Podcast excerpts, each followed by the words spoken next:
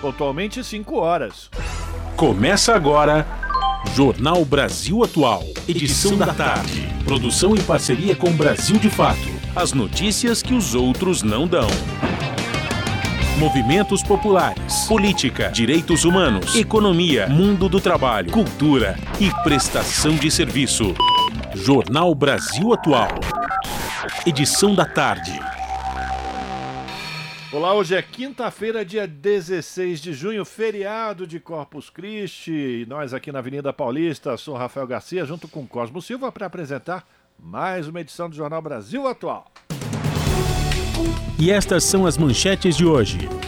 Polícia Federal diz que pescador confessou ter atirado em Dom Philips e Bruno Pereira, esquartejado e queimado os corpos. Bolsonaro afirma que indigenista e jornalista inglês eram mal vistos. Lula e Alckmin expressam indignação. Ministro da Justiça presta esclarecimentos em comissões da Câmara dos Deputados sobre o caso Genivaldo, assassinado em Sergipe pela Polícia Rodoviária Federal, e sobre as mortes de Dom e Bruno na Amazônia. Quase 70% dos casos de violência contra jornalistas foram provocados por autoridades públicas, especialmente na internet. Parlamentares e dirigentes de universidades e institutos federais de educação alertam para o risco de subfinanciamento do ensino superior. Banco Central eleva juros básicos para mais de 13% ao ano. Por unanimidade, o Copom, que é o Comitê de Política Monetária, elevou a taxa Selic, que são juros básicos da economia, de 12,75% para 13,25% ao ano. Terceiro caso da varíola dos macacos foi confirmado em São Paulo e novamente na capital.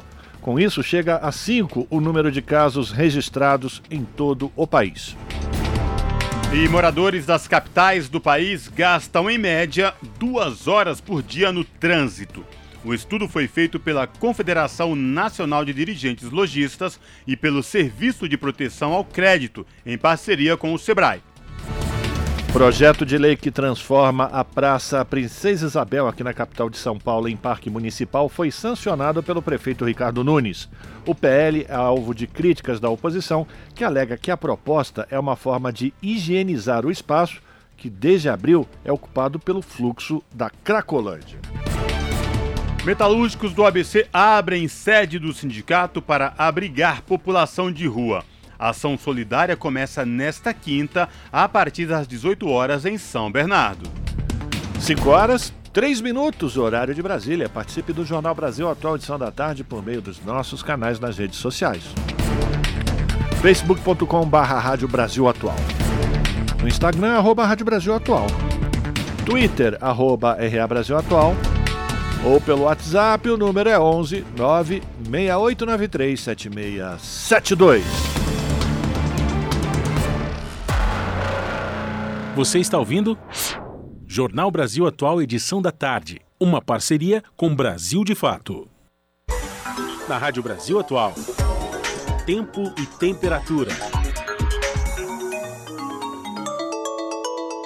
Tarde desta quinta-feira de feriado aqui na capital paulista é de tempo ensolarado e friozinho. Neste momento, os termômetros marcam 23 graus. Para hoje, não tem previsão de chuva. Durante os períodos da noite e da madrugada, o tempo continua limpo e a temperatura cai, ficando na casa dos 13 graus. Em Santo André, São Bernardo do Campo e São Caetano do Sul, a tarde desta quinta-feira também é de tempo limpo, ensolarado e o ventinho mais gelado, 21 graus neste momento. No ABC, Paulista, Também não tem previsão de chuva. O tempo continua firme e limpo durante a noite e a madrugada. A temperatura cai e fica na casa dos 13 graus durante a madrugada.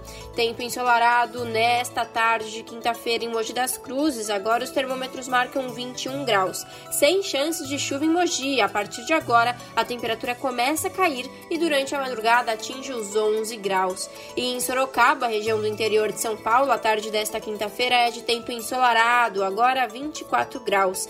Em Sorocaba não tem previsão de chuva. A noite será fria, com temperatura mais baixa na casa dos 13 graus. Logo mais eu volto para falar como fica o tempo nesta sexta-feira. Na Rádio Brasil Atual, Está na hora de dar o serviço. São 5 horas e 5 minutos. Vamos saber a situação do trânsito na cidade de São Paulo.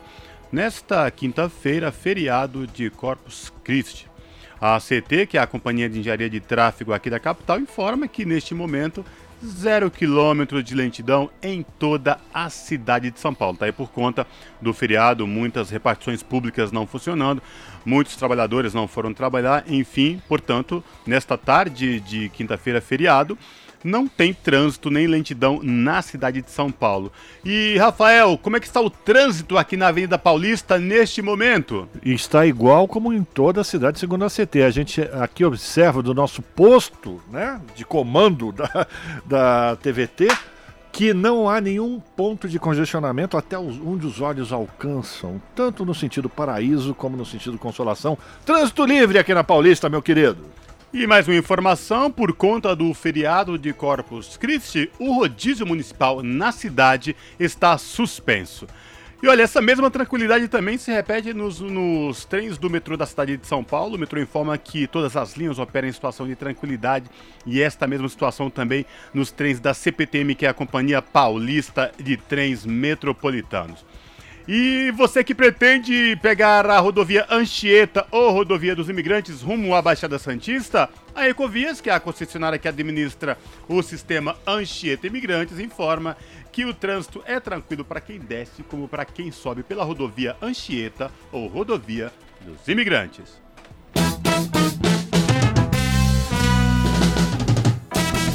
Essa é a Gruveria na Rádio Brasil Atual, 98,9 FM as notícias que as outras não dão e as músicas que as outras não tocam. Participe da programação pelo WhatsApp 96893 7672. Jornal Brasil Atual. Edição da tarde. 5 horas 7 minutos. O ex-presidente Lula está numericamente na frente do Jair Bolsonaro no domicílio eleitoral do ex-capitão. Pesquisa Exame Ideia, divulgada nesta quinta-feira, traz Lula com 37% entre os eleitores do Rio de Janeiro e Bolsonaro com 36%, por, 36%. Portanto, a situação é de empate técnico, mas com Lula um ponto à frente. Em votos válidos, quando são descontados os nulos e brancos e os que dizem nenhum, Lula lidera no Rio de Janeiro com 42% a 41% mas é exemplo de outras unidades da federação onde o atual presidente venceu com facilidade na eleição presidencial de 2018. O Rio de Janeiro, o movimento também é, apresenta essa, essa virada né, de intenção de votos. Para se ter uma ideia do que significa isso, naquele ano, lá em 2018, o Bolsonaro teve 60% dos votos válidos no primeiro turno contra 15% de Fernando Haddad. No segundo turno, venceu por 68% a 32%. Na disputa para o governo do Rio de Janeiro, o atual governador, o Cláudio Castro, bolsonarista, tem 24% das intenções de voto para tentar a reeleição. O candidato do campo progressista, Marcelo Freixo, que agora está no PSB, tem 23%, segundo a pesquisa Exame Ideia, lá na cidade carioca, na cidade do Rio de Janeiro. O cenário acirrado, mostrando forças de esquerda com chance real de ir ao segundo turno e mesmo de vencer, também é uma novidade no estado. Por conta disso, o ex-prefeito do Rio de Janeiro, Marcelo Crivella, aparece só na terceira colocação, com 10% das intenções de voto. São 5 horas e 8, 9 minutos agora. E a gente continua repercutindo pesquisas, porque, segundo dados do levantamento Juventudes no Brasil 2021, mesmo com o crescimento do número de jovens eleitores, faixa etária entre 15 e 29 anos, tem pouco interesse pela política além do voto. Estudo também revela que partidos políticos e Congresso Nacional estão entre as instituições que contam com menos confiança entre os jovens. Do Rio de Janeiro, os detalhes com Jaqueline Deister. O Brasil bateu recorde no cadastro eleitoral de jovens neste ano. Em 2022, o país ganhou mais de 2 milhões de novos eleitores entre 16 e 18 anos. O número representa um aumento de 47% em relação ao processo eleitoral de 2018. Os dados são promissores, mas ainda há dificuldade em atrair a juventude para a participação política que vai além do voto. A pesquisa Juventudes no Brasil 2021 foi coordenada pelo Observatório da Juventude na Iberoamérica e realizada em parceria com pesquisadores da Universidade Federal Fluminense, a Universidade Federal do Estado do Rio de Janeiro e a Universidade do Estado do Rio de Janeiro. Segundo o estudo, a instituição que menos conta com a confiança dos brasileiros são os partidos políticos, com 82% de descrédito entre o público. Depois vem o Congresso Nacional, com 80%, o governo, com 69%, e a presidência da República, com 63%.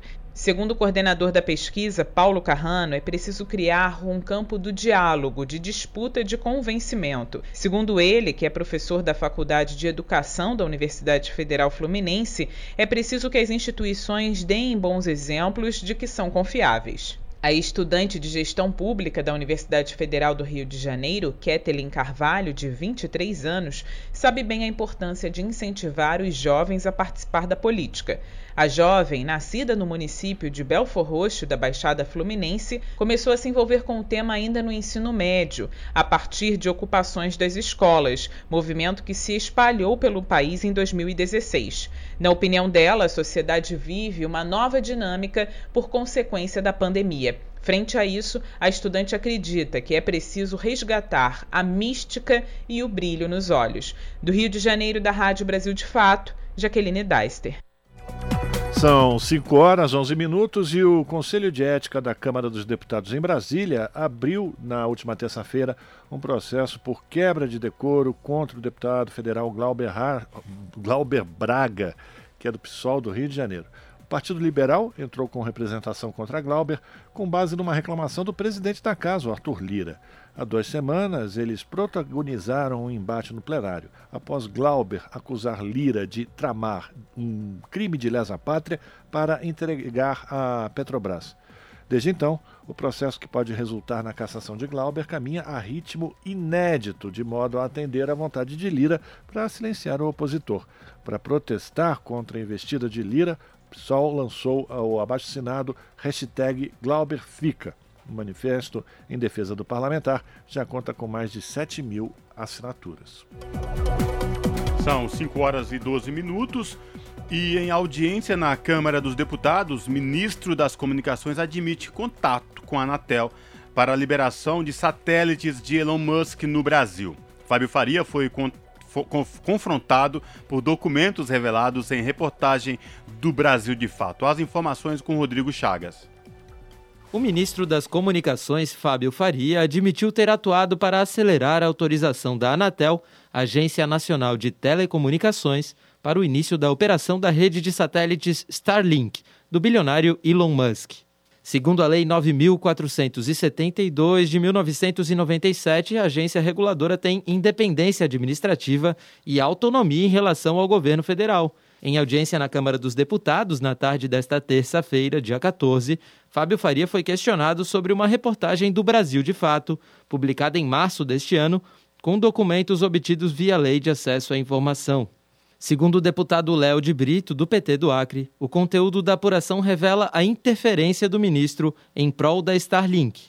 Carta de Fábio Faria, bilionário, revela que pressão na Anatel motivou a amizade documentos obtidos via Lei de Acesso à Informação expõem pressão do Ministério das Comunicações em agência reguladora. Uma série de contatos que foram mantidos entre o seu ministério e agentes do seu ministério, ministro, e tanto a embaixada norte-americana como também os representantes da empresa Starlink, que é a beneficiária desse programa que foi lançado por Vossa Excelência e pelo presidente Bolsonaro. Na resposta ao petista, Fábio Faria admitiu que agiu para que a Anatel deixasse de pedir autorização à Agência Espacial Brasileira, do Ministério da Ciência, Tecnologia e Inovações, para conceder o direito de exploração de satélites no Brasil.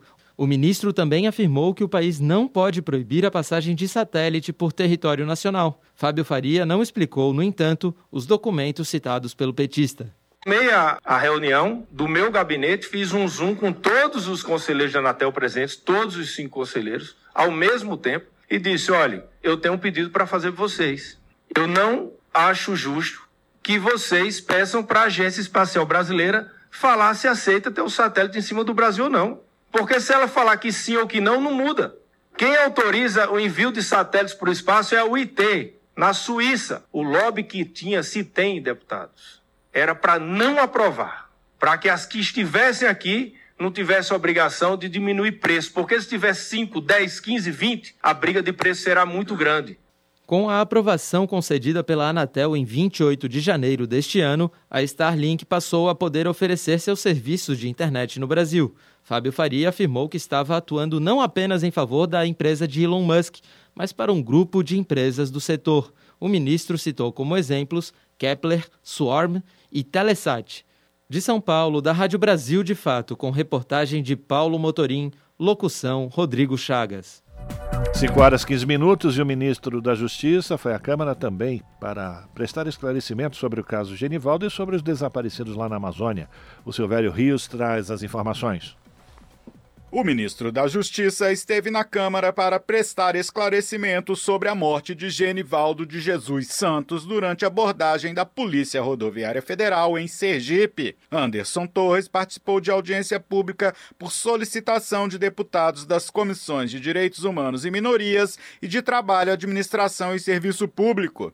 Genivaldo de Jesus Santos foi parado por três policiais no Blitz por pilotar uma moto sem capacete. Ele foi imobilizado e depois colocado no porta-malas de uma viatura, onde os policiais jogaram gás lacrimogênio. Genivaldo, que depois se soube era esquizofrênico, morreu por asfixia e insuficiência respiratória aguda. O deputado Túlio Gadelha, da rede de Pernambuco, afirmou que o procedimento dos agentes da Polícia Federal na abordagem a Genivaldo é inadmissível e não pode ser considerado um acidente. Isso não foi um incidente, porque aquele gás foi jogado dentro da mala de uma viatura.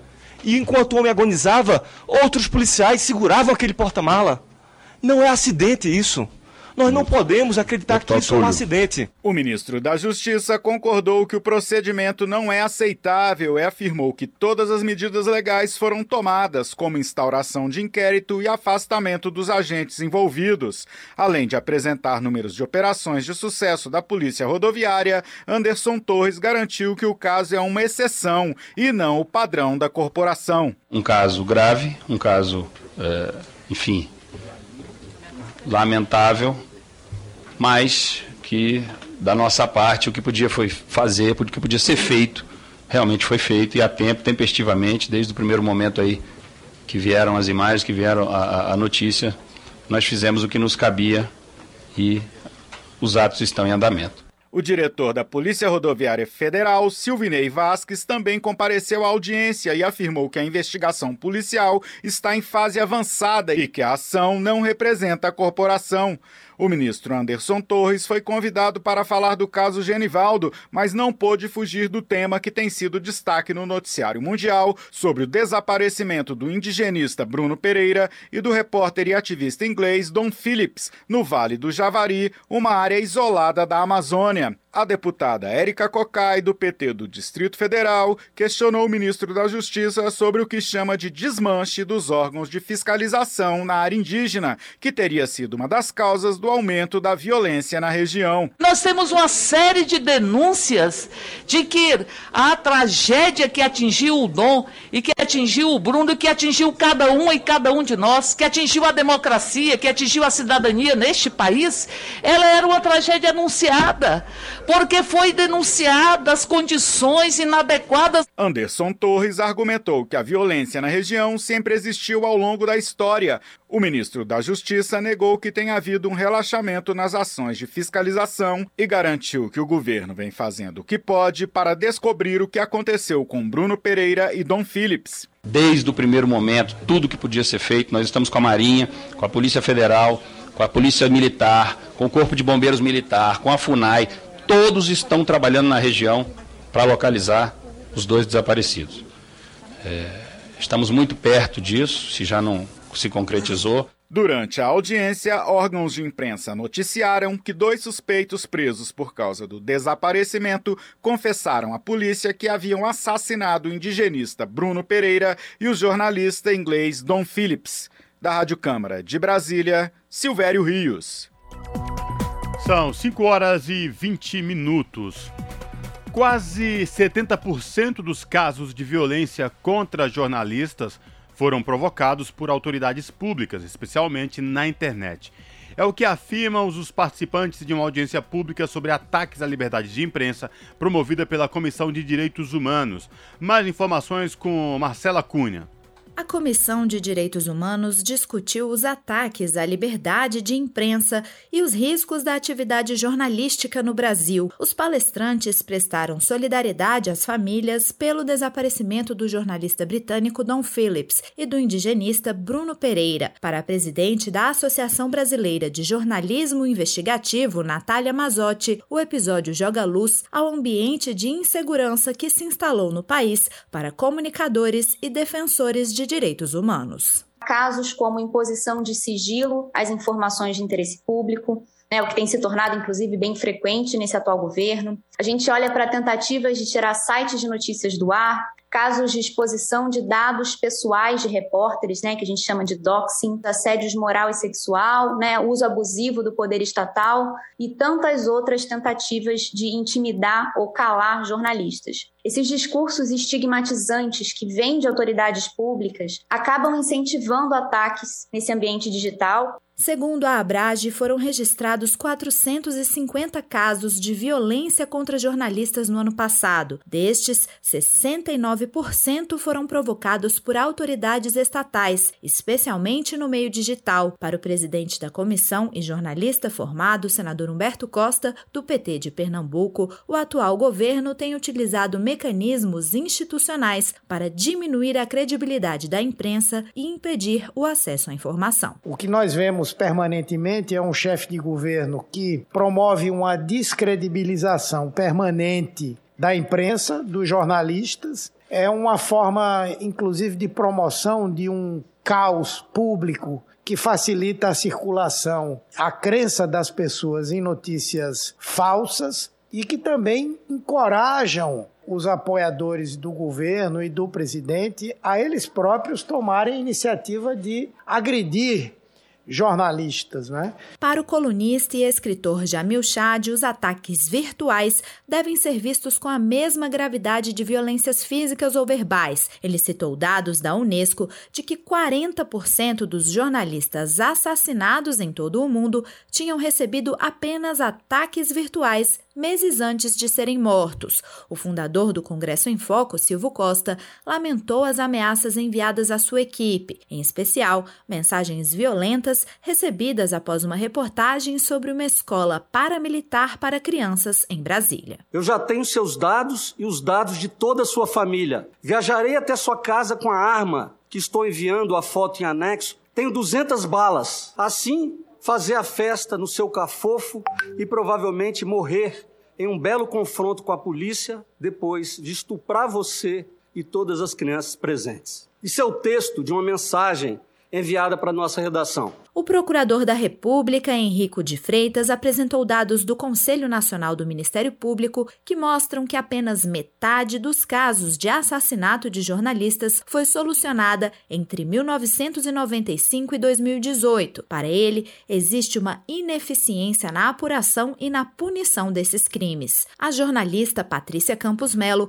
cobrou mais segurança para os profissionais, especialmente durante a cobertura das eleições de outubro. Ela defendeu que é preciso garantir espaços físicos e digitais seguros para a prática profissional do jornalismo e o devido esclarecimento de casos de agressão. O Brasil caiu quatro posições no último ranking mundial de liberdade de imprensa, publicado anualmente pela ONG Repórteres Sem Fronteiras. O país entrou na zona vermelha de sinalização, que indica uma situação considerada difícil para o exercício da profissão. Da Rádio Senado, Marcela Cunha.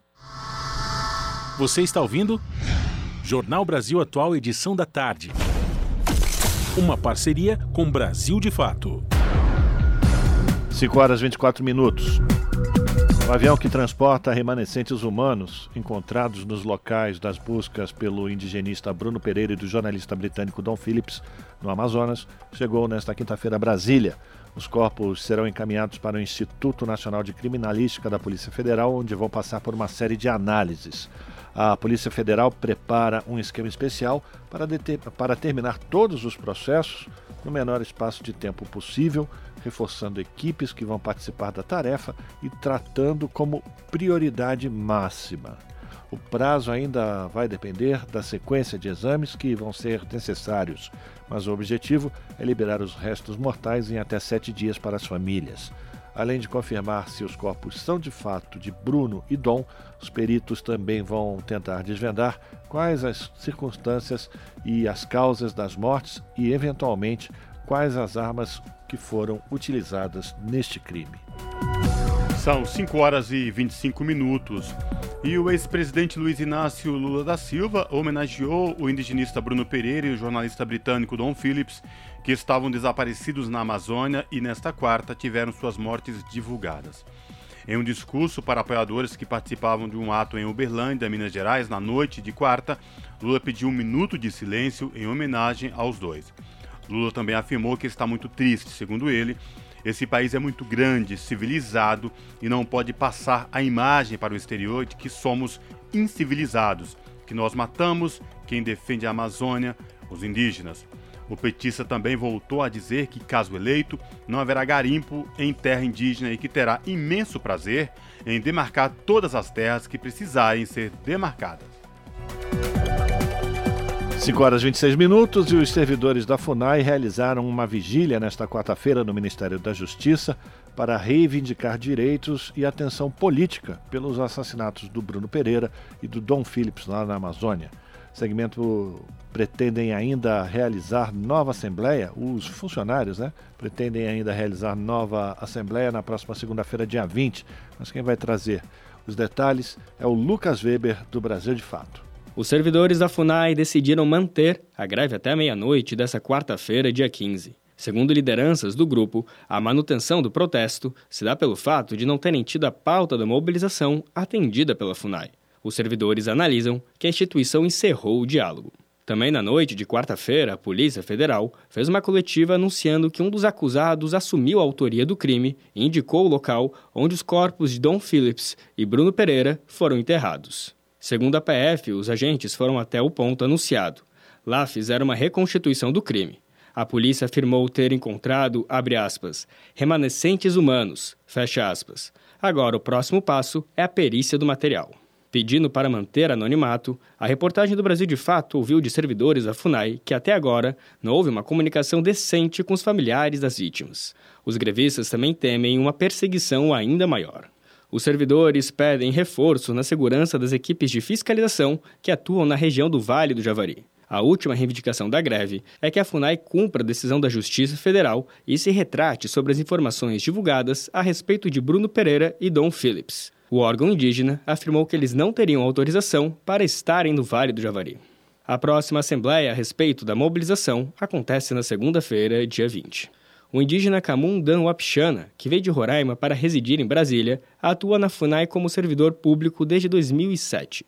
Figura presente na mobilização do funcionalismo do órgão, ele conta que se sente desolado diante do caso de Bruno Pereira e Dom Phillips. Esse não foi o primeiro caso e a gente teme que não seja o último caso também, né? É, a gente que trabalha na FUNAI, é, a gente tem os nossos princípios, né? Primeiro dele, a vida, né? A vida dos povos indígenas. E no meu caso, eu né, sou indígena, sou servidor, entendo como é que é isso, eu sei como é que é né, ser servidor né, e estar tá desamparado, não ter condições mínimas de segurança, como era o caso, né? O movimento dos grevistas da FUNAI tem contado com a solidariedade de diferentes entidades, coletivos e militantes parceiros, entre eles o ambientalista Tiago Ávila, que tem ido ao local da concentração dos servidores para se somar às agendas de luta. Toda vez que a gente pensa numa greve de trabalhadores e trabalhadores, a gente está pensando na situação geral de trabalhadores do mundo. Os trabalhadores da INA estão lá defendendo o povo brasileiro, defendendo os povos originários dessa terra, defendendo a natureza que representa o presente e o futuro de todo mundo. O Brasil de Fato procurou novamente a FUNAI nesta quarta-feira e aguarda retorno da assessoria de imprensa do órgão a respeito da pauta da greve. Da Rádio Brasil de Fato, com informações de Cristiane Sampaio em Brasília, locução Lucas Weber. Agora são 5 horas e 29 minutos aqui no Jornal Brasil Atual Edição da Tarde. Nós vamos fazer contato com o jornalista Nicolau Soares, que é do Brasil de Fato, que vai fazer aqui um resumo, um apanhado, né, com as últimas informações a respeito das investigações e os procedimentos que estão sendo tomados com relação aos assassinatos do Bruno Pereira e do Dom Phillips. Nicolau, muito boa tarde, obrigado pela tua participação. A gente já fez aqui um resumo, né? Os restos mortais foram levados para Brasília. A gente também já noticiou aqui as manifestações do Lula e do Alckmin sobre esse bárbaro crime que aconteceu lá no Amazonas. Quais são os últimos fatos que você pode trazer para os nossos ouvintes, para as nossas ouvintes aqui no Jornal Brasil Atual? Boa tarde mais uma vez. Boa tarde, Rafa. É... Bom, então é isso, como vocês falaram, né? Ontem teve essa coletiva da, de imprensa da Polícia Federal que informou que eles encontraram os corpos, né, que podem ser dos, dos dois, do Dom Phillips e do Bruno Pereira, é, que estavam que estavam enterrados no meio da mata na região ali de Atalaia do Norte, né, que é a principal cidade ali da região do Vale do Javari.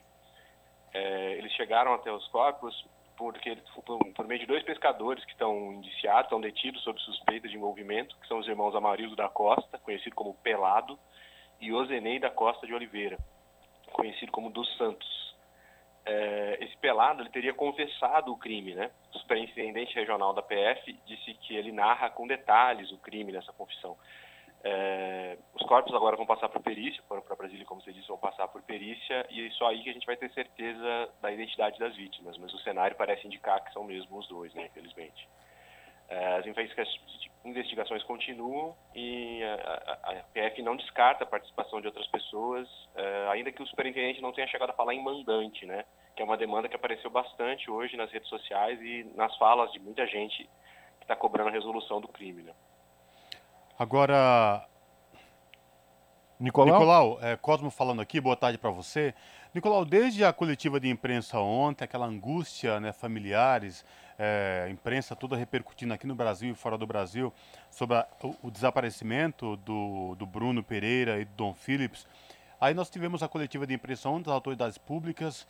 Uma coletiva de imprensa, essa, Nicolau, que chamou muita atenção por uma mesa composta, uma banca composta de homens brancos, é, parabenizando é, é, a força-tarefa, os trabalhos, em nenhum momento é, repercutindo o apoio, a ajuda que tiveram dos povos é, ribeirinhos e também dos indígenas que participaram ativamente na busca pelos corpos de Bruno Pereira e Dom Philips, não é, Nicolau?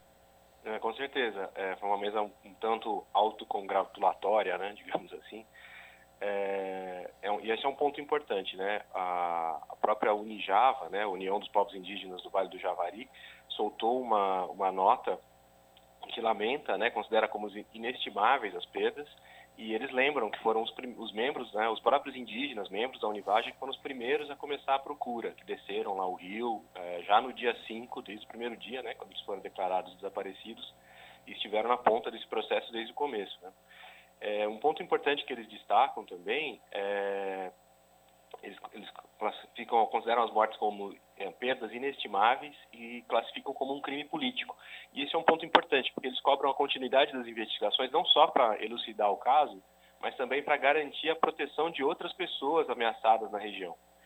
É, eles contam que enviaram ofícios ao Ministério Público Federal e à Polícia Federal, indicando, aqui eu abro aspas, a composição de uma quadrilha de pescadores e caçadores profissionais vinculados a narcotraficantes que ingressam ilegalmente em nossos territórios para extrair nossos recursos naturais e vendê-los nos municípios vizinhos.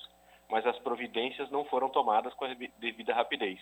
Por isso, hoje assistimos ao assassinato de nossos parceiros.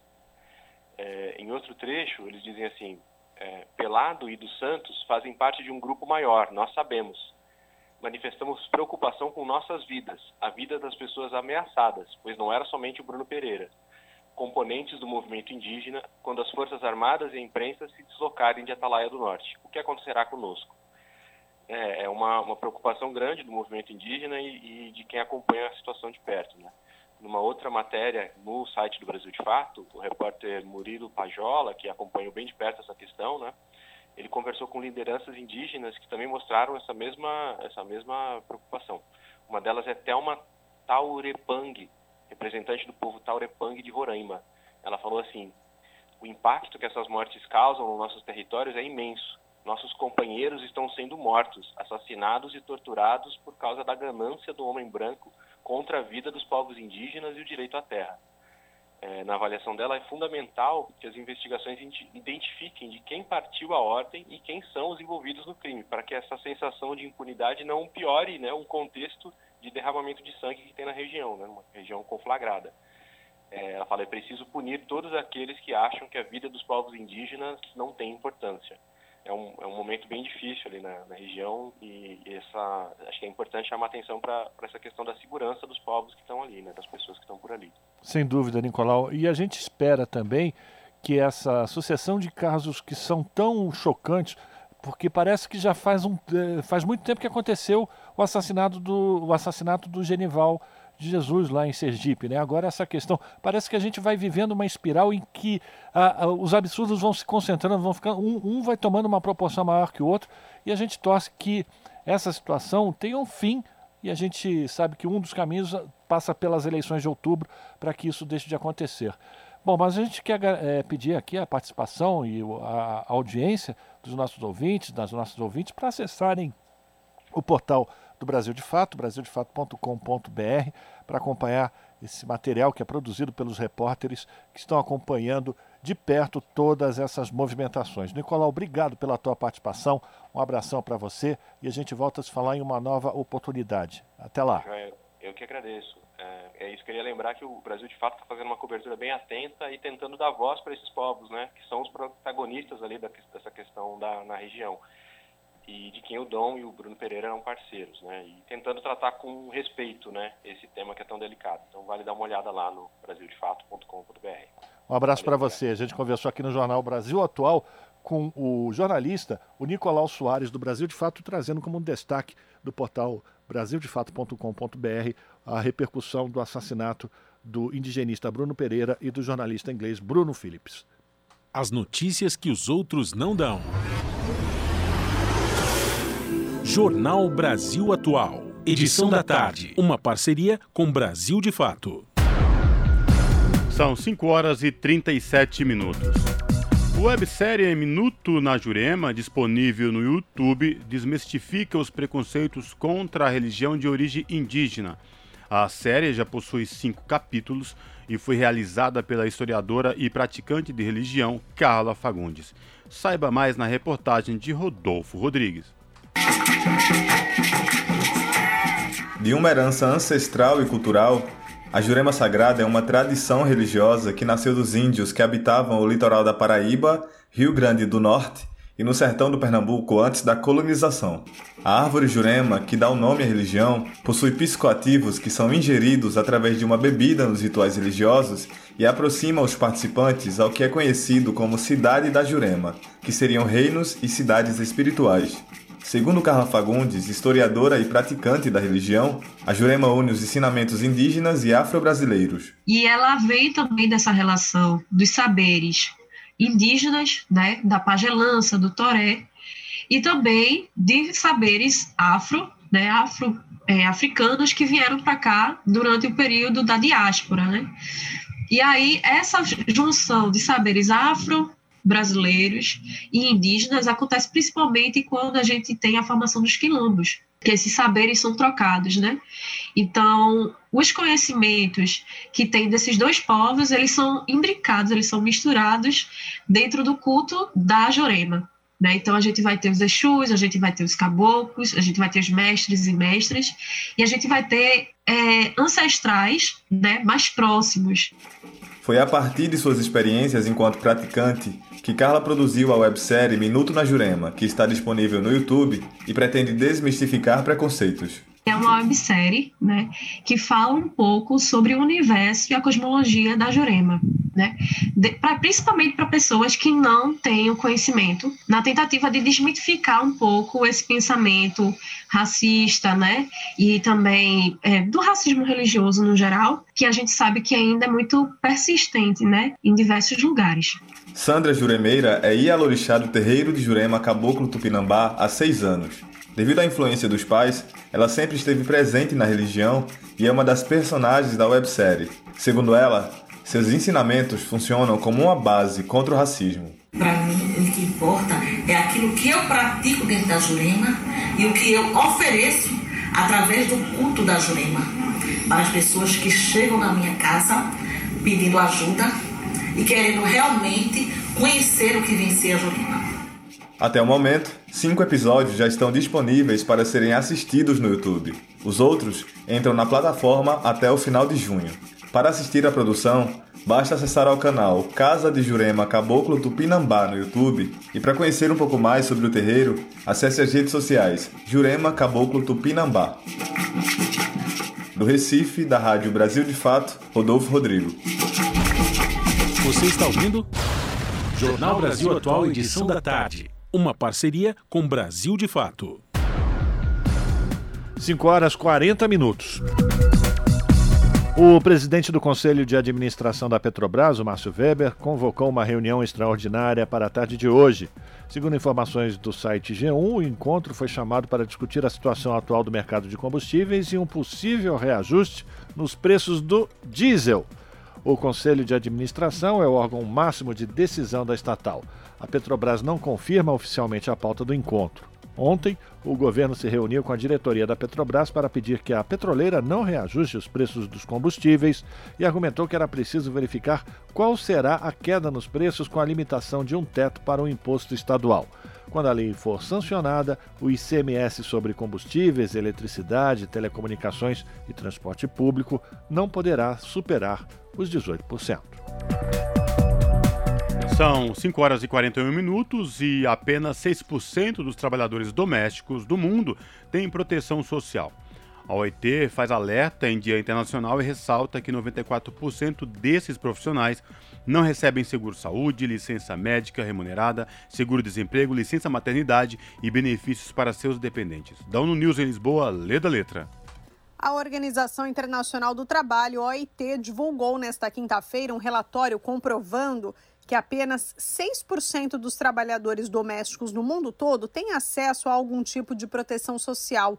No Dia Internacional dos Trabalhadores Domésticos, a agência da ONU lamenta que esses profissionais continuem sendo desvalorizados, apesar da contribuição importante que fazem para a sociedade e fornecendo cuidados essenciais para famílias e lares. Segundo a OIT, 94% dos empregados domésticos não recebem seguro-saúde, licença médica, seguro-desemprego, licença maternidade remunerada ou benefícios para os seus dependentes.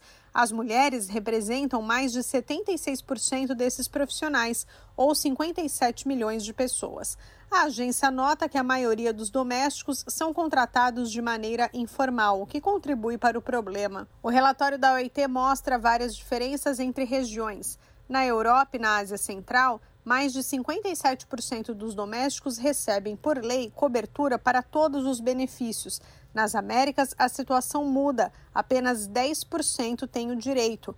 Nos países árabes, na Ásia, no Pacífico e na Ásia, praticamente nenhum trabalhador doméstico recebe proteção. Da ONU News, em Lisboa, lê da letra.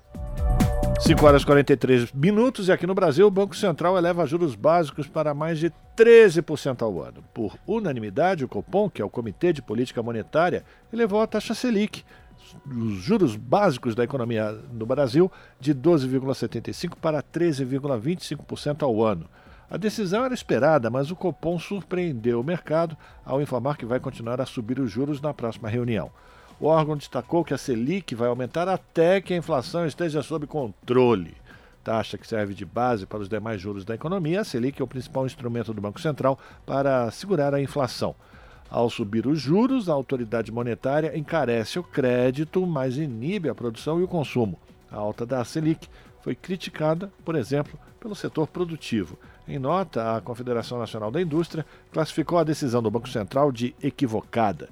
Para a entidade, o aumento dos juros vai atrapalhar a recuperação da economia no momento em que a inflação começa a desacelerar. São 5 horas e 44 minutos. Veto de Jair Bolsonaro mantém cobrança por bagagem despachada em viagens aéreas. Da Rádio Câmara de Brasília, Cláudio Ferreira. O presidente da República, Jair Bolsonaro, vetou parte de uma lei sobre o transporte aéreo que determinava o fim da cobrança pelo despacho de uma bagagem de até 23 quilos para voos nacionais e de até 30 quilos em viagens internacionais. A legislação sancionada pela Presidência da República, que teve origem em uma medida provisória, modifica o Código Brasileiro de Aeronáutica e o Código de Defesa do Consumidor, entre outras leis, em temas como a exploração de serviços aéreos, incluindo a cobrança de tarifas aeroportuárias e a utilização dos terminais por prestadores de serviços. A cobrança de bagagens foi autorizada pela ANAC, Agência Nacional de Aviação Civil, em dezembro de 2016 e entrou em vigor em março de 2017. Segundo as empresas aéreas, a medida traria uma redução no preço das passagens, mas, de acordo com órgãos de defesa do consumidor, isso não aconteceu. A deputada Perpétua Almeida, do PCdoB do Acre, autora da emenda que incluiu na medida provisória a proibição da cobrança, afirma que as empresas de aviação não cumpriram a previsão de baratear as passagens.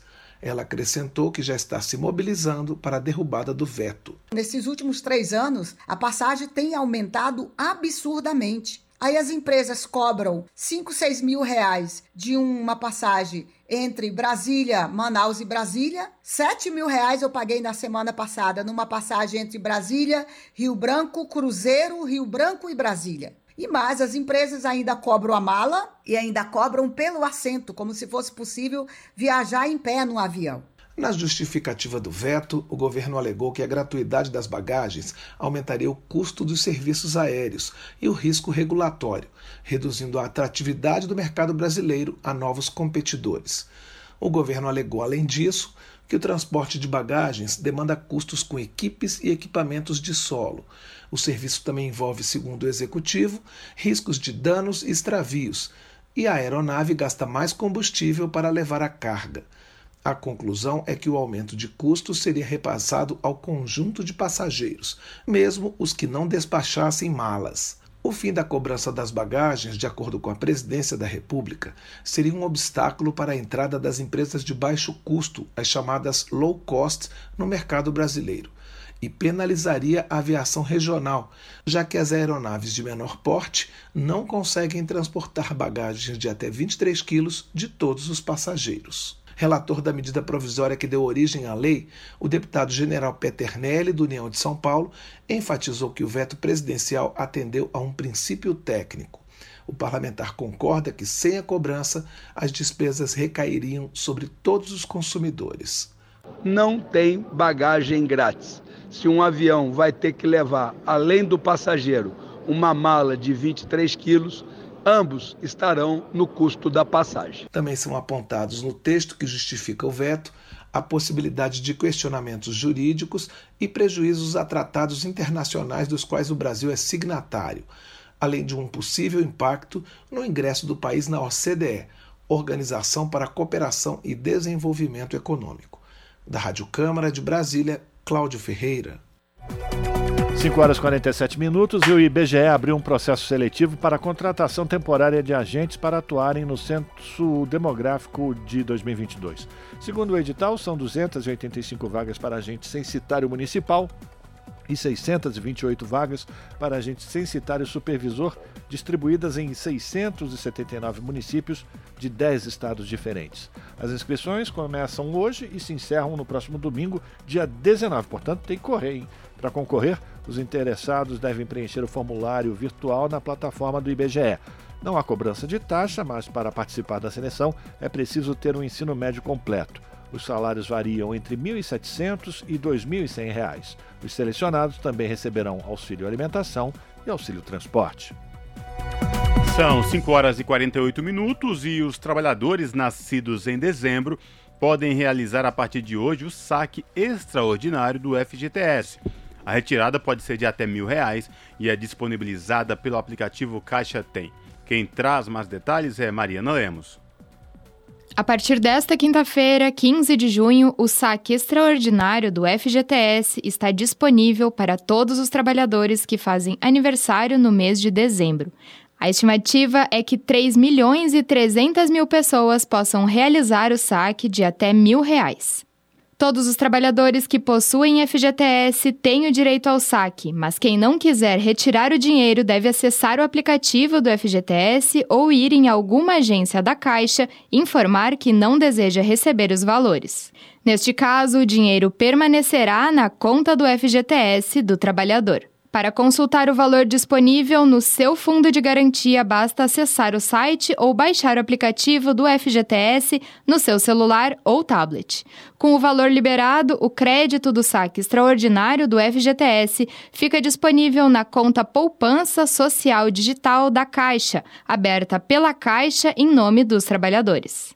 Para movimentar os valores, é preciso baixar o aplicativo Caixa Tem, que permite o pagamento de contas e a realização de compras virtuais. O aplicativo disponibiliza o saque extraordinário em caixas eletrônicos e a transferência do dinheiro para outras contas bancárias. O prazo final para a realização do saque extraordinário é até o dia 15 de dezembro deste ano. Após este prazo, os valores que não forem retirados, gastos ou transferidos retornarão para a conta do FGTS do trabalhador. A liberação dos saques está sendo feita pela Caixa Econômica Federal de acordo com o mês de nascimento dos trabalhadores. O dinheiro está sendo disponibilizado desde 20 de abril, quando começou a beneficiar os nascidos em janeiro. Ao todo, cerca de 42 milhões de pessoas já foram beneficiadas com a medida, segundo informações da Caixa. O acesso aos valores das contas do fundo de garantia geralmente só pode ser feito em situações específicas, como demissão sem justa causa, compra da casa própria ou aposentadoria. O governo federal, no entanto, publicou uma medida provisória liberando este saque extraordinário como forma de tentar movimentar a economia em um cenário de inflação e desemprego altos. De São Paulo, da Rádio Brasil de Fato, Mariana Lemos as notícias que os outros não dão. Jornal Brasil Atual. Edição da tarde. Uma parceria com Brasil de Fato. 5 horas e 51 minutos e o deslocamento global atinge novo recorde de 100 milhões de pessoas. A Agência da ONU para Refugiados explica que o número é o dobro do registrado há 10 anos invasão da Ucrânia, invasão da Rússia, russa à Ucrânia, emergências na África e a crise no Afeganistão estão na lista de situações que têm levado pessoas a abandonarem suas casas. Da ONU News em Lisboa, quem traz as informações é a Lê da Letra. O número de pessoas que se viram obrigadas a abandonar suas casas e buscar segurança em outro local duplicou nos últimos 10 anos. A Agência da ONU para Refugiados, Acnur, divulgou nesta quinta-feira o relatório Tendências Globais, mostrando que até o final de 2021 o mundo tinha 89 milhões e 300 mil deslocados. Desde então, a invasão russa à Ucrânia, que causou o maior fluxo de deslocamento desde a Segunda Guerra Mundial, emergências na África e a crise no Afeganistão fizeram com que o total de pessoas desalojadas batesse a marca de 100 milhões. O Acnur acredita que a tendência só será revertida com um novo impulso em prol da paz. O alto comissário da ONU para Refugiados, Filippo Grande, declarou que a comunidade internacional precisa agir para resolver essa tragédia humana, para resolver os conflitos e para encontrar soluções duradouras. O ano passado foi, segundo a agência, notável pelo número de conflitos que escalaram e por novos confrontos que surgiram. 23 países que juntos têm uma população de 850 milhões enfrentam conflitos de intensidade média ou alta. Escassez de alimentos, inflação e crise climática também são situações que causam fluxo de deslocados. Especificamente sobre os refugiados, o relatório destaca aumento em 2021, levando a um total de 27 milhões e 100 mil pessoas nesta situação. Da ONU News em Lisboa, lê da letra. São 5 horas e 53 minutos. Projeto que flexibiliza regras para a fiscalização e utilização de agrotóxicos terá ampla discussão no Senado e poderá passar pela Comissão de Meio Ambiente. É o que defende a liderança do Partido dos Trabalhadores. Mais informações com Yara Farias Borges. Apelidado de PL do Veneno, o projeto já foi aprovado pelo Senado, foi para a Câmara e voltou à análise dos senadores por ter recebido alterações dos deputados. O texto, que revoga quase totalmente a Lei dos Agrotóxicos de 1989, muda o termo para pesticidas e produtos de controle ambiental em vez de agrotóxicos, como nomeado na Constituição, e centraliza no Ministério da Agricultura a responsabilidade de fiscalizar e analisar os pesticidas agropecuários. Além disso, fixa o prazo de 30 dias a dois anos para registro dos defensivos e prevê a concessão de um registro temporário se este tempo não for cumprido. O projeto também retira da atual lei a lista de entidades que podem impedir o cancelamento do registro de um produto que prejudique o meio ambiente, a saúde humana e os animais. Para o líder do Partido dos Trabalhadores, senador Paulo Rocha, do Pará, a proposta precisa ser amplamente discutida com entidades de pesquisa e com a sociedade. Ao destacar que muitos agrotóxicos são cancerígenos, Paulo Rocha afirmou que há tecnologias para aumentar a produtividade agrícola sem afetar a saúde humana. É muito importante esse debate, uma vez que há um movimento muito forte a partir dos interesses do agronegócio e também o governo, o atual governo, está autorizando a entrada de centenas de tipos de agrotóxicos. Aqui tem agrotóxicos que é, são cancerígenos portanto, com grave consequência à saúde pública, à saúde do povo brasileiro. Então, nós não podemos que é, autorize o Congresso Nacional sem que não haja uma ampla debate aqui no Senado Federal. O projeto está na Comissão de Agricultura com a relatoria do senador Assir Gurgax, do PDT de Rondônia, e será discutido em duas audiências públicas. Paulo Rocha defende ainda que a proposta seja discutida também pela Comissão de Meio Ambiente. Da Rádio Senado, Yara Farias Borges. Te aproxega, vivente. Comece agora o Alimento é Saúde.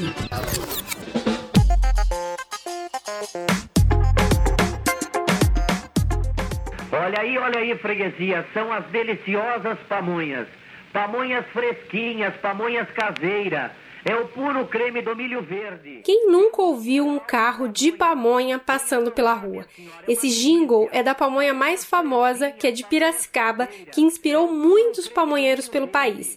A fita cassete com a propaganda logo se espalhou para outras cidades de São Paulo, Paraná e Minas Gerais. É a voz do Dirceu que ainda predomina nas propagandas, mesmo que a pamonha não seja de Piracicaba. Apesar de ser vendida ao longo de todo o ano, a procura pela pamonha aumenta durante os festejos juninos por fazer parte da tradição culinária das festas. Mas qual a origem da pamonha? Quem explica é o historiador Gênesis Alves da Silva. A pamonha tem origem indígena, nativa. É, o seu jeito de fazer, as receitas e sabores foram sendo reelaborados ao longo da história pelas mãos brancas e pretas que vão chegando às terras americanas e que se encantam com essa iguaria e passam também a fazê-la, produzi-la, né? Desde então, a pamonha é um quitute consumido em várias regiões do Brasil e tem para todos os gostos, da tradicional doce e salgada até as recheadas com queijos, carnes, abobrinhas, giló e um novo sabor mais moderno, que é a pamonha de chocolate. A família do historiador também é de Pamonheiros, de Patos de Minas, município de Minas Gerais, em que o alimento se tornou patrimônio cultural em 2019. Na cidade, com 150 mil habitantes, a tradição da pamonha é forte, tanto no campo quanto na cidade, tendo um papel alimentar e de socialização entre as famílias da região mineira, segundo Gene Silva. Em 2020, só na Ceasa Minas Gerais, eles comercializaram mais de 101 sacas de milho. Em 2021, em razão da pandemia, foram 62 mil. Os produtores locais, pequenos e médios, fazem também a venda nos mercadinhos, nas mercearias e também direto com os consumidores do município mineiro. Gene Silva resume um pouco da tradição do milho no local. A pamonha se torna uma tradição em Patos de Minas pela própria força da cultura do milho no município. Patos de Minas foi ao longo do século XX e ainda é uma potência na produção do cereal. Decorrência disso, surge a festa do milho na década de 50 e a pamonha acompanha esse processo, né, de evolução e de pujança do milho aqui no nosso município. E é um processo que se dá no campo a princípio e com a migração das pessoas para a cidade, sobretudo nas décadas de 60, 70, essa tradição também chega à cidade e se enraiza nos inúmeros bairros da cidade de Patos de Minas. Maria Laudiene Pereira é de Patos de Minas e faz pamonha há 26 anos. Ela conta que começou a preparar e vender o alimento por necessidade, mas também era um costume da mãe e do ex-marido que era apaixonado pela iguaria. Nós vivemos, nós sobrevivemos exclusivamente da pamonha. Me formei e me preparei para fazer a pamonha. Então, a única coisa que eu faço com prazer, faço bem feito, amo em fazer é a pamonha. Então é dela que eu trago o meu sustento, o sustento do meu filho e hoje a faculdade do meu filho. Então tudo na minha vida, os meus sonhos é a pamonha que veio me oferecer. Ela diz que vende aos sábados em torno de 800 a 1000 pamonhas. Apesar do fim do relacionamento, ela afirma que a parceria na produção de milho continua. A agricultora familiar e pamonheira Laudiene faz pamonhas no processo mais tradicional, conservando pequenos detalhes considerados essenciais nesse fazer artesanal. Um deles é ainda no cultivo e na colheita. A escolha do milho é muito importante lá na lavoura, o horário de panhar esse milho, precisamos panhar ele de manhãzinha, antes do sol aquecer. Então, para conservar suas prioridades, ele tem que chegar aqui fresquinho, aquele milho geladinho, ainda com sereno. A partir da colheita, ela corta as pontas das espigas e faz a separação das palhas, depois se tira o cabelo e começa a ralar o milho. Quando se passa no bolinete para ralar na máquina, nós temos uma máquina que nos ajuda nesse processo, que essa massa já sai separada a casca do milho e a polpa. Então, isso nos facilita, apesar de ser um processo artesanal, mas nos adianta com a, o manejo dos braços, das mãos, que é um processo bem pesado. A produção de pamonha, a gente utiliza muito os braços, um movimento repetitivo. Depois disso, ela tempera o milho e Laudiene ressalta que para cada tipo de milho é usada uma receita e uma quantidade de tempero medido e, segundo ela, a palha também ajuda a dar sabor. Além de Minas Gerais, em São Paulo tem a famosa pamonha de Piracicaba, e o prato é muito popular também na região centro-oeste, especialmente no estado de Goiás, em mercados, restaurantes, feiras e pamonharias, independente da época do ano. No Nordeste é doce e feita com leite de coco.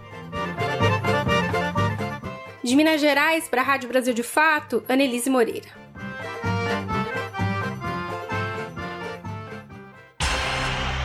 Rádio Brasil Atual.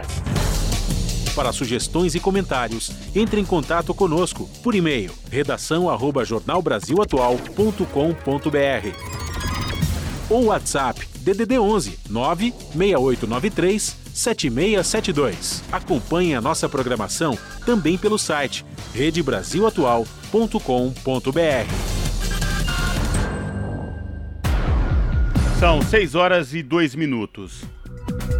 A Universidade Federal do Rio de Janeiro aprova a adoção obrigatória de cotas em todos os cursos de pós-graduação estricto senso. As informações com Beatriz Arcoverde. A Universidade Federal do Rio de Janeiro aprovou a adoção obrigatória de cotas em todos os cursos de pós-graduação estrito senso. Todos os processos de seleção para o mestrado e o doutorado deverão ofertar vagas específicas para pessoas pretas, pardas, indígenas e com deficiência nos seus processos de seleção. A decisão atende a uma reivindicação da Associação dos Pós-Graduandos, que vinha realizando uma campanha chamando a atenção para a importância da medida e organizou um manifesto online que recebeu mais de 600 assinaturas. A adoção adoção das cotas foi decidida por unanimidade pelo Conselho de Ensino para Graduados, órgão composto por docentes, representantes de estudantes e de servidores técnico-administrativos da UFRJ foi aprovada resolução que fixa em pelo menos 20% as vagas para pessoas pretas, pardas e indígenas e 5% para pessoas com deficiência. Os cursos podem, a partir de estudos técnicos, estabelecer percentuais superiores. A resolução estabelece ainda que os processos seletivos devem reforçar a pontuação das mulheres em situação de parentalidade, ou seja, mães que tiveram filhos por adoção ou gestação nos últimos cinco anos. Outro dispositivo fixa que estudantes em situação de hipossuficiência econômica devem ser priorizados na distribuição de bolsas. Com a decisão, a UFRJ se junta a outras universidades federais que já adotam a medida há mais tempo. Com informações da Agência Brasil, Beatriz Arcoverde, da Rádio Agência Nacional.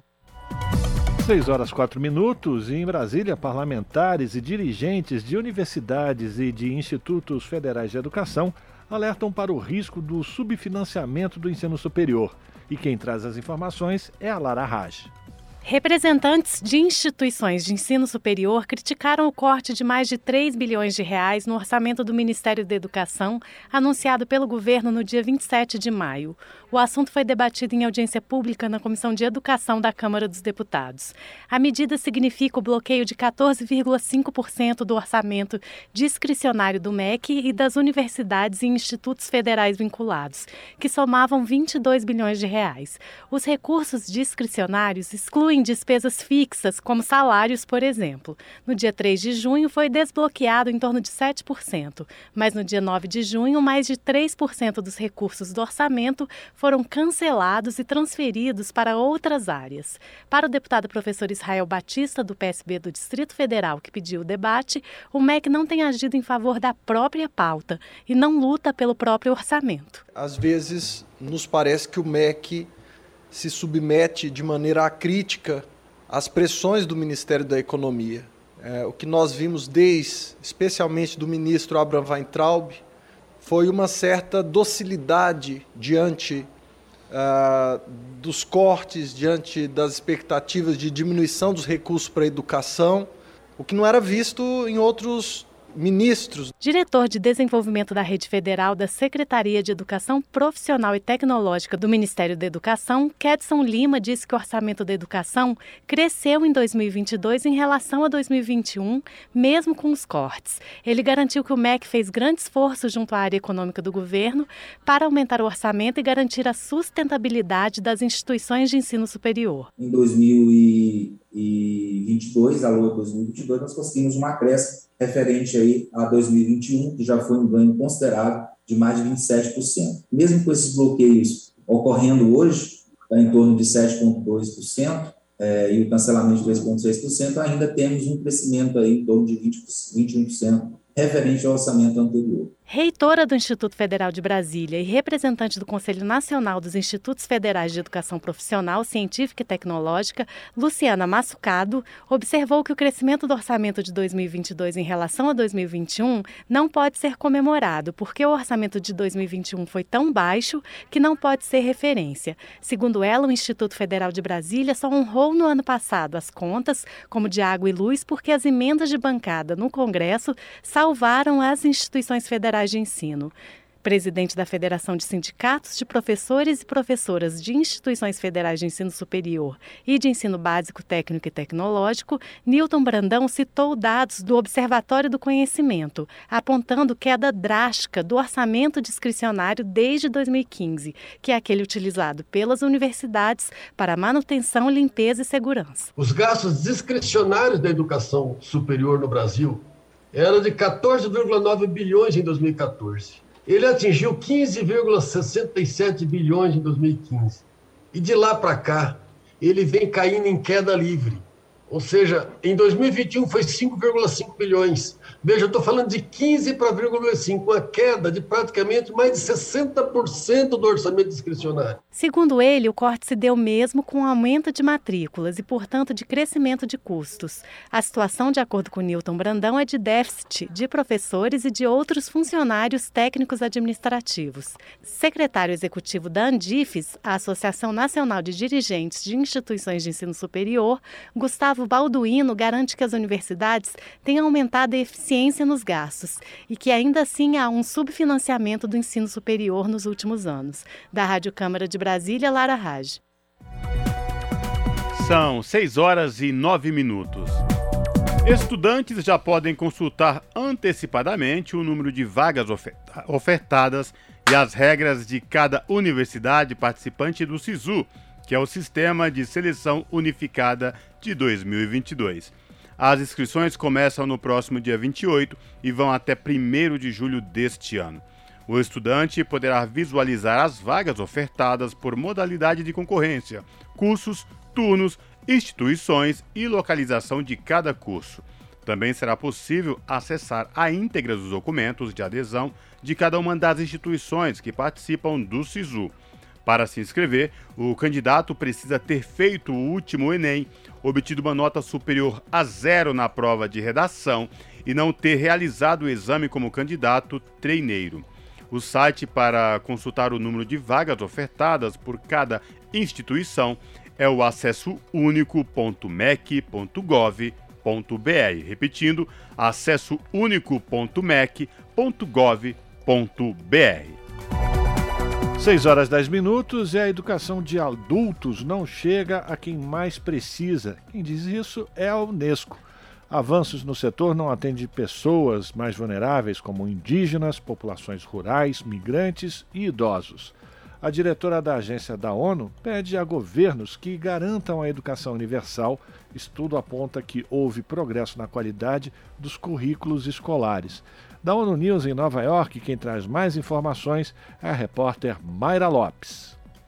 O principal desafio para aprendizagem e educação de adultos em todo o mundo é chegar àqueles que mais precisam. Esta é a mensagem principal do quinto relatório global da Organização das Nações Unidas para Educação, Ciência e Cultura sobre aprendizagem e educação de adultos. O lançamento do documento aconteceu durante a sétima Conferência Internacional sobre Educação de Adultos em Marrakech. O relatório da Unesco mostra que, embora haja progresso, principalmente entre as mulheres, os adultos que mais precisam de educação, como indígenas, populações rurais, migrantes, idosos, pessoas com deficiência ou presos, são privados de acesso a oportunidades de aprendizagem. Cerca de 60% dos países não relataram melhorias na participação entre esses grupos e 24% dos países relataram que as populações rurais haviam diminuído nas salas de aula.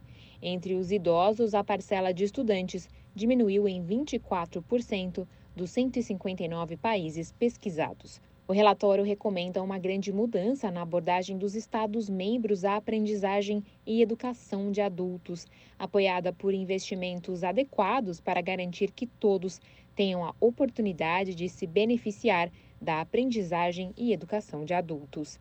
Da ONU News em Nova York, Mayra Lopes. Jornal Brasil Atual. Edição da tarde. São 6 horas e 12 minutos. Projeto de lei que transforma a Praça Princesa Isabel em Parque Municipal foi sancionado pelo prefeito Ricardo Nunes, do MDB. O PL é alvo de críticas da oposição, que alega que a proposta é uma forma de higienizar o espaço, que desde abril é ocupado pelo fluxo da Cracolândia. A discussão e votação do projeto na Câmara de Vereadores foi marcada por bate-boca entre os parlamentares. A reportagem é de Júlia Pereira. O prefeito de São Paulo, Ricardo Nunes, do MDB, sancionou sem vetos o projeto de lei que transforma a Praça Princesa Isabel, no centro da cidade, em parque municipal. O PL, de autoria do vereador Fábio Riva, do PSDB, tem como justificativa a transformação do local visando resguardar o processo de manutenção e conservação da flora presente na zona central do município de São Paulo, bem como conferir conforto aos frequentadores do espaço a partir do disciplinamento de seu uso. Por outro lado, a oposição alega que a mudança é uma medida higienista, já que desde abril a Praça Princesa Isabel passou a abrigar o fluxo da Cracolândia, que antes ficava na rua Elvétia. A votação do projeto na Câmara Municipal, na última terça-feira, foi marcada por bate-boca entre os parlamentares. A vereadora Silvia, da bancada feminista do PSOL, criticou o projeto de lei e disse que a intenção da medida é tirar pobres e usuários de substâncias como crack dos olhos de quem chega à cidade.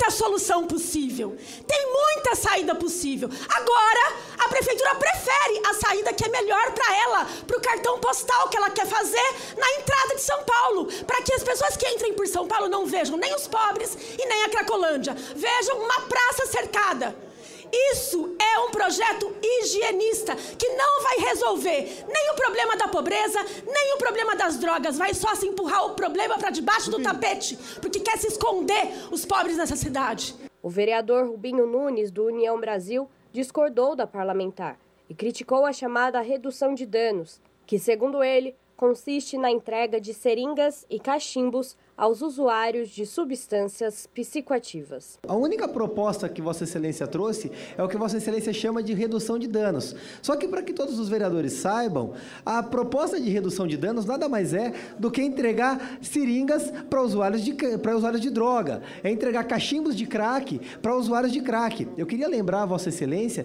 que isso é incentivo ao uso de drogas e que inclusive o Código Penal criminaliza essa conduta justamente porque Vossa Excelência não está tirando ninguém da droga. Vossa Excelência está incentivando que as pessoas continuem sendo usuários de droga, que continuem consumindo crack, consumindo eh, drogas injetáveis e não propõe nenhuma solução. Autor da proposta, vereador Fábio Riva, do PSDB, também se manifestou discordando da alegação de que se trata de uma proposta higienista. Falar que o projeto é higienista, desculpa, eu acho que a senhora está confundindo o que é tratamento, o que é uma política voltada para as pessoas em situação de rua ou de drogaticidade, com um projeto. Então, eu queria deixar muito claro, com muita transparência e muita tranquilidade, que quando a gente ouve lá fora, principalmente a comunidade que veio ao gabinete desse vereador e que foi porta-voz de um desejo e que conversou e dialogou com o executivo, como todos os vereadores fazem dessa casa. Então, eu acho que precisa ter respeito também para os vereadores que propõem projetos que têm uma natureza totalmente diversa daquilo que vocês estão defendendo. Em seguida, o projeto foi aprovado de forma simbólica, sem votação nominal. Se opuseram à proposta os parlamentares da bancada do PT e do PSOL, além do vereador Daniel Annenberg, do PSDB. A sanção do prefeito Ricardo Nunes ao projeto de lei foi publicada na edição de ontem do Diário Oficial. Júlia Pereira, Rádio Brasil Atual e TVT. Agora, 6 horas 17 minutos. Moradores das capitais do país gastam em média duas horas por dia no trânsito. O estudo foi feito pela Confederação Nacional de Dirigentes Logistas e pelo Serviço de Proteção ao Crédito, numa parceria com o Sebrae. E quem vai trazer mais detalhes é o repórter Gabriel Correia. A diretora de escola Mônica Herreiro percorre diariamente 35 quilômetros entre a residência dela, na cidade de São Paulo, e o trabalho, no município vizinho de Guarulhos. Mônica diz que gasta 2 horas e 30 minutos nesse deslocamento ela poderia ser um exemplo da pesquisa Mobilidade Urbana, que aponta que moradores das capitais brasileiras gastam duas horas no trânsito para estudar, trabalhar, lazer ou fazer compras todos os dias. Mais da metade desse tempo, cerca de uma hora e quatro minutos, é a média gasta diariamente só em engarrafamentos. E ainda que eu venho em contrafluxo, porque se fosse num trajeto de fluxo, esse tempo certamente seria maior as distâncias são cada vez maiores e a gente acaba tendo menos tempo, né, para outras atividades, porque grande parte do nosso dia fica no trajeto, no trânsito. O estudo feito pela Confederação Nacional de Dirigentes Logistas e pelo Serviço de Proteção ao Crédito, em parceria com o Sebrae, mostra que 28% da população das capitais leva de 30 minutos a uma hora por dia no trânsito e 32% de uma a duas horas. Segundo os pesquisadores, a pandemia trouxe impactos no comportamento em relação à utilização do transporte público. Há cinco anos, as pessoas gastavam em média ainda mais tempo para se locomoverem, 2 horas e 27 minutos por dia. Uma das razões da diminuição desse tempo é que muitas empresas adotaram o trabalho remoto, mesmo após o pico da pandemia. Hoje, o ônibus é o meio de transporte mais usado pelos entrevistados, 50%. Entre aqueles que utilizam transporte público no dia a dia, quase a metade, 48%, citou como principal razão o preço mais barato. Outra justificativa foi a possibilidade de economizar dinheiro. Em seguida, entre os meios mais utilizados, aparecem o carro particular, 32%, a locomoção a pé, 22%, transporte por aplicativo, seguidos por motos e metrô. Quando a pergunta é sobre a avaliação da qualidade do trânsito, apenas 10% disseram considerá-la boa ou ótima, mais da metade acham ruim ou péssima, e cerca de um terço regular. Na opinião da grande maioria, 80%, é comum que as pessoas deixem de fazer alguma atividade devido às dificuldades de locomoção, condições que podem afetar a economia, tanto para o consumo quanto para a oferta de trabalho, é o que destacam os pesquisadores. Da Rádio Nacional em São Luís, Gabriel Correa. São 6 horas e 20 minutos. Uma inspeção feita pelo Tribunal de Contas da União identificou que o Ministério da Saúde mantém em estoque mais de 28 milhões de doses de vacinas contra a Covid que perdem validade até agosto deste ano. Dessas, mais de 11 milhões vencem agora em julho. O número reúne imunizantes produzidos pela Pfizer e pela AstraZeneca. Segundo o tribunal, os 28 milhões de doses que expiram até agosto custaram mais de um bilhão de reais aos cofres públicos. Os números constam em um despacho assinado pelo ministro Vital do Rego, revelado pelo jornal Folha de São Paulo. O TCU foi acionado por líderes e vice-líderes de oposição na Câmara dos Deputados. O ministro determinou ainda que o Ministério da Saúde adote as ações necessárias para evitar a perda das vacinas em estoque, sobretudo aquelas com prazo de validade próximo. E o terceiro caso da varíola dos macacos foi confirmado em São Paulo e novamente aqui na capital paulista. O paciente tem 31 anos e deve ter se contaminado durante uma viagem a países da Europa. É, com a confirmação desse novo caso de varíola de macaco, chega a 5 o número de casos registrados em todo o país. Segundo a Secretaria de Saúde de São Paulo, esse novo caso foi confirmado em um homem de 31 anos que chegou da Europa no começo do mês. O Ministério da Saúde foi notificado nesta terça-feira. Ao todo, São Paulo registra três confirmações da doença. Assim como todos os casos confirmados até agora, incluindo o primeiro deles no Rio de Janeiro e o primeiro no Rio Grande do Sul, esse também foi classificado como importado. Isso significa que ainda não existe transmissão autóctone, ou seja, que tenha ocorrido aqui no Brasil. Na terça-feira, a Organização Mundial da Saúde, a OMS, declarou que está avaliando declarar a disseminação da doença como uma emergência de saúde global. Esse é o mais alto nível de alerta que a OMS pode impor. Uma reunião do Comitê de Emergência da entidade foi marcada para o próximo dia 23 de junho. A organização também estuda mudar o nome da doença para evitar estigmas. Jornal Brasil Atual, edição da tarde. Uma parceria com Brasil de Fato. São 6 horas e 22 minutos. China promete esmagar tentativas de apoiar independência de Taiwan. Governo de Pequim afirma que o exército chinês lutará para manter sua integridade territorial. Quem traz mais informações é Daniel Lamir, do Brasil de Fato. As tensões entre China e Estados Unidos ficaram mais uma vez evidentes durante o Fórum de Segurança realizado em Singapura entre os dias 10 e 12 de junho. As duas potências se desentenderam em relação às estratégias na região do Indo-Pacífico e Pequim deixou nítido seu posicionamento em relação à ilha de Taiwan. Para além de outros temas discutidos, o fórum tornou-se um novo campo de batalha entre Pequim e Washington. Wu Qian, porta-voz do Ministério da Defesa da China, apresentou o ponto de vista do seu país em relação à ilha de Taiwan. O ministro deixou muito claro que se alguém ousar separar Taiwan da China, o exército chinês lutará e não hesitará em esmagar qualquer tentativa secessionista de Taiwan, a fim de salvaguardar firmemente a soberania nacional e a integridade territorial.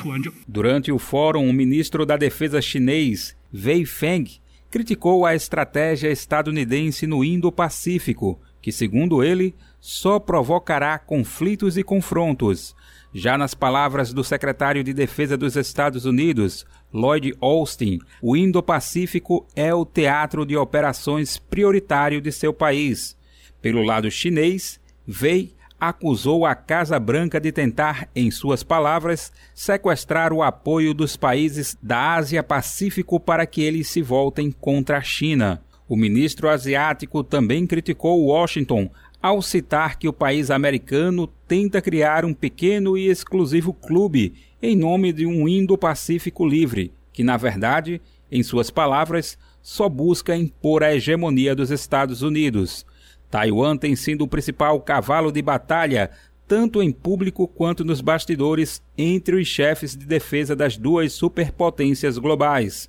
As tensões entre Pequim e Washington sobre Taiwan aumentaram significativamente nos últimos meses. Da Rádio Brasil de Fato, com informações da redação em São Paulo e reportagem da Telesur. Locução: Daniel Lamir. 6 horas 25 minutos e na Venezuela, ativistas temem que proposta na Câmara dos Deputados local altere a lei de sementes e libere o uso de transgênicos na produção agrícola do país. Quem vai trazer mais informações é o repórter Lucas Stanislau. A Venezuela é um dos poucos países na América do Sul que proíbe o cultivo de alimentos transgênicos e de grãos que sejam protegidos por patentes. Essa legislação voltada à produção de sementes foi elaborada por especialistas em conjunto com movimentos de luta no campo. Ativistas camponeses, entretanto, afirmam que a lei pode estar ameaçada por um grupo de empresas associações agrícolas e políticos que propõem revisar seu funcionamento. Um dos temores é de que as reformas levem a uma liberação dos transgênicos. Segundo Gisele Perdomo, bióloga e ativista camponesa, há interesses econômicos em permitir transgênicos no país. Interesses são interesses econômicos. Veja, os interesses são claramente econômicos, com o desejo de trazer sementes transgênicas, particularmente de milho, para o país e de desenvolver esse tipo de agricultura industrial com agrotóxicos que, por um lado, promete produtividade, mas, por outro lado, contamina os rios, os solos e afeta a soberania alimentar. E afeta a soberania alimentar. O deputado federal Pablo Alvarado é um dos entusiastas de modificar alguns pontos da lei venezuelana. Ainda que diga ser contra a liberação dos transgênicos, o parlamentar afirma que se deve revisar o tema das patentes sobre sementes, prática que hoje é proibida no país. A legislação venezuelana não permite privatização de genomas, por entender que a ação causa dependência de multinacionais do agronegócio e fere a soberania alimentar. Eu acredito que é importantíssimo normatizar o tema da proteção intelectual. A propriedade intelectual deve ser protegida, porque se nós não nos adequarmos a uma globalização, a novos investidores, nós temos que proteger as ideias, a tecnologia. A propriedade intelectual deve ser protegida. De fato, nós venezuelanos também temos novas tecnologias às quais devemos dar proteção. Novas tecnologias que devemos dar a proteção. Segundo a FAO, a Agência da ONU para Alimentação, atualmente 29 países cultivam sementes transgênicas e outros 41 permitem a importação de tais produtos. Ao contrário das sementes tradicionais, as transgênicas favorecem o monopólio das grandes empresas, que produzem tanto os grãos quanto os agrotóxicos necessários para o cultivo. O biólogo venezuelano Éder Penha explica como se cria dependência com as multinacionais agroquímicas. Então, se para montar um plano de cultivo em um país com soja transgênica, com milho transgênico, com arroz transgênico, você deve comprar certa quantidade de glifosato e de pesticidas, certa quantidade de fertilizantes, ou seja, é um pacote completo. Você não pode apenas introduzir uma variedade e acabou. Por trás disso há um negócio, o chamado agronegócio. Detrás está um negócio, que é o que se chama o agronegócio. De São Paulo para a Rádio Brasil de Fato, Lucas Stanislau. Na Rádio Brasil Atual, tempo e temperatura. Na capital paulista, sexta-feira não será nada diferente da quinta. O dia será ensolarado, com pouquíssimas nuvens e a temperatura dá uma subida. Não tem previsão de chuva, com máxima de 26 graus e mínima de 12 graus. Nas regiões de Santo André, São Bernardo do Campo e São Caetano do Sul, mesma coisa. Sexta-feira de sol, tempo firme e temperatura mais alta, sem chance de chuva, com temperatura máxima de 26 graus e mínima de 12 graus. A sexta-feira na região de Mogi das Cruzes também será ensolarada, tempo firme, sem previsão de chuva. A temperatura sobe e a tarde será bem quentinha. Os períodos da manhã e da noite continuam mais gelados, com máxima de 26 graus e mínima de 9 graus. E na região de Sorocaba, interior de São Paulo, a sexta-feira não será diferente das outras regiões. Dia de sol, temperatura mais alta e sem chance de chuva, com máxima de 27 graus e mínima de 12 graus. Larissa Borer, Rádio Brasil Atual. E a gente termina aqui mais uma edição do Jornal Brasil Atual. Você fica agora com o papo com o Zé Trajano a partir das 7 da noite pela TVT, canal 44.1 digital. Você tem o seu jornal e na sequência Central do Brasil. A gente volta amanhã a partir das 5 da tarde com mais uma edição do Jornal Brasil Atual. A todos e todas, um bom final de quinta-feira. Cuidem-se e até lá.